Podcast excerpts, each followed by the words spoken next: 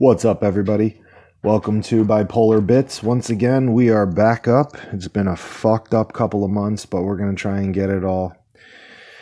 Uh, to get us started, let's just talk about this again. Bipolar Bits is a 100% self podcast, self made podcast, I guess, about uh, the life of a bipolar kid and how how much it basically puts you behind when you don't know what the fuck is going on.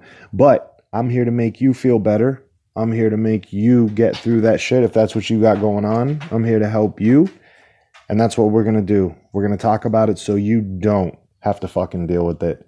Or rather, so you can manage dealing with it. Let's say that way, right? Welcome to Bipolar Pits, you motherfuckers.